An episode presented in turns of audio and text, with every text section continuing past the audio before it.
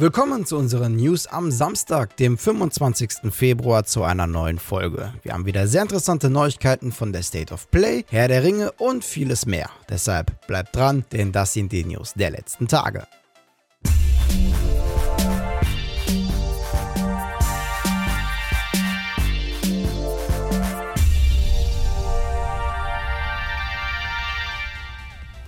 Am Donnerstag war es endlich soweit. Sonys erste State of Play im Jahre 2023 flimmerte weltweit über die Bildschirme. Wer die State of Play allerdings verpasst hat, braucht sich nicht zu grämen, denn wir haben euch mal alle 15 vorgestellten Spiele kompakt zusammengefasst und verlinken euch die ganze Ausgabe natürlich auch nochmal in der Videobeschreibung. Einer der Schwerpunkte der Präsentation war das kommende Prügel-Koop-Game Suicide Squad Kill the Justice League. Dabei bekamen wir von Entwickler Rocksteady, also den kreativen Köpfen hinter der Batman Arkham Reihe 6 Minuten Koop-Gameplay zu sehen. Darüber hinaus verriet das Team ebenfalls, dass auch nach dem Release noch mit neuen Inhalten wie Charakteren, Missionen und Skins gerechnet werden darf. Ebenfalls mit Spannung erwartet ist die Neuauflage von Resident Evil 4. Zum Third-Person-Adventure gab es auch direkt auf der State of Play neues Gameplay zu bewundern. Wer bei dem Footage heiß geworden ist, der darf sich auch auf die Ankündigung einer Demo-Version freuen. Leider gab es aber für diese noch kein genaues Datum. Aber immerhin gab es noch die freudige Nachricht, Nachricht, dass der beliebte Mercenaries-Modus ebenfalls in Resident Evil 4 zurückkommt,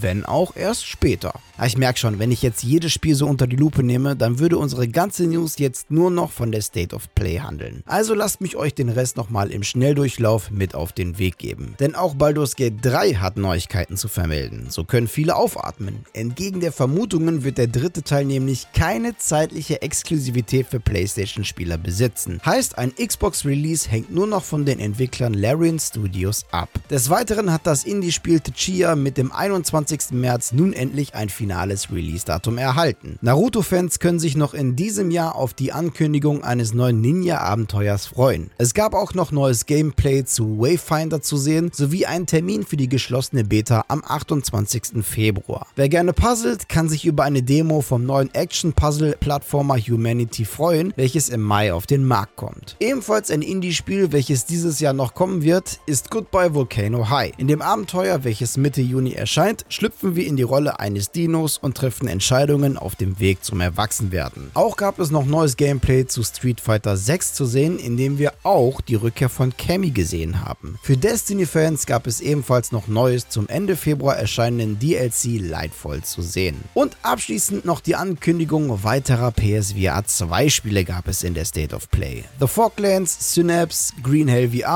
Journey to Foundation und Before Your Eyes. Und last but not least ist auch das kommende PS Plus Line-Up für März schon frühzeitig verkündet worden. So können wir uns auf Battlefield 2042, Minecraft Dungeons und Code Vein freuen. Ebenfalls für dieses Jahr noch angekündigt ist nun auch der neueste Teil der Mortal Kombat-Reihe. Naja, mit bereits angekündigten Nachfolgern von Tekken und Street Fighter ist das jetzt keine allzu große Überraschung. Umso überraschender ist aber die Art der Ankündigung. Denn im Zuge einer Telefonkonferenz über die aktuellen Geschäftszahlen bei Warner Brothers rutschte Discovery's Executive Vice President of Global Investor Strategy Andrew Sleben nämlich beiläufig raus, dass Mortal Kombat 12 noch in diesem Jahr rauskommen wird.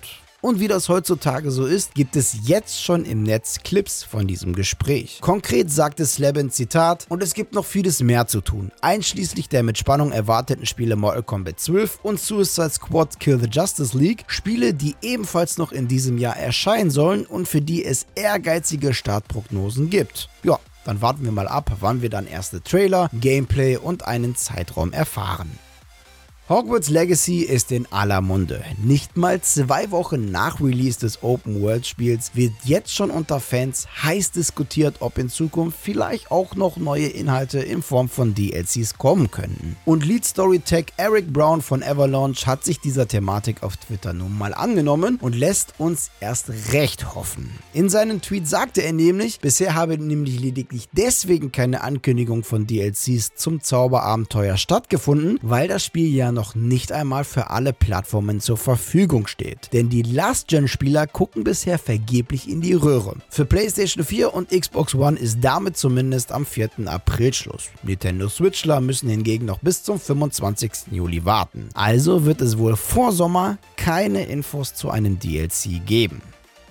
Stichwort DLC. Es hat zwar etwas gedauert, aber nun wissen wir endlich, was wir vom kommenden DLC in Forza Horizon 5 erwarten dürfen und auch, wann es genau kommt. So wird ab dem 29. März das Thema Rallye in den Fokus genommen. Dabei können wir uns in Rally Adventure einem von drei Rallye-Teams anschließen und die Sierra Nueva mit gleich 10 neuen Autos entlangfahren. Im Video sehen wir auch, wohin uns die Strecke führt. Zum Beispiel zu einem verlassenen Steinbruch und einem Palmenwald. Den ganzen Trailer verlinken wir euch mal in der Beschreibung.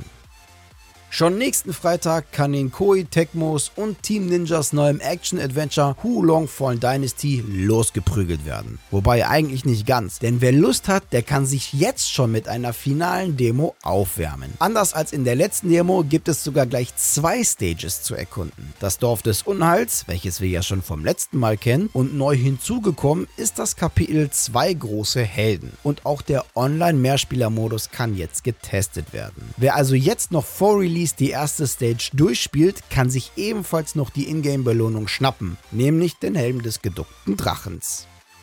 Im August erwarb die schwedische Embracer Group Middle-earth Enterprises und somit auch die weltweiten Rechte, Kinofilme, Video- und Brettspiele sowie Merchandise, Freizeitparks und Bühnenproduktionen im Zusammenhang mit der Herr der Ringe und Hobbit zu produzieren. Davon wird nun auch fleißig Gebrauch gemacht. So haben Warner Brothers und Embracer laut Hollywood Reporter nun eine mehrjährige Vereinbarung getroffen. Und das wiederum heißt, dass wir neue Filme erwarten dürfen. Zum Beispiel ist bei bei Warner Brothers Tochter New Line Cinema mit War of the Rohirrim ein Animationsfilm in Arbeit. Und daneben sollen aber auch schon neue Herr der Ringe Filme in Arbeit sein. Auf die aktuellen Entwicklungen angesprochen werden nämlich Peter Jackson, Fran Walsh und Philippa Boyens zitiert, also das Trio, welches die bisherigen Herr der Ringe und Hobbit Filme produziert hat. Und da heißt es genau, Zitat, Warner Brothers und Embracer haben uns bei jedem Schritt des Weges auf dem Laufenden gehalten. Wir freuen uns darauf, weiter mit ihnen zu sprechen sprechen, um ihre Vision für die weitere Entwicklung des Franchises zu erfahren.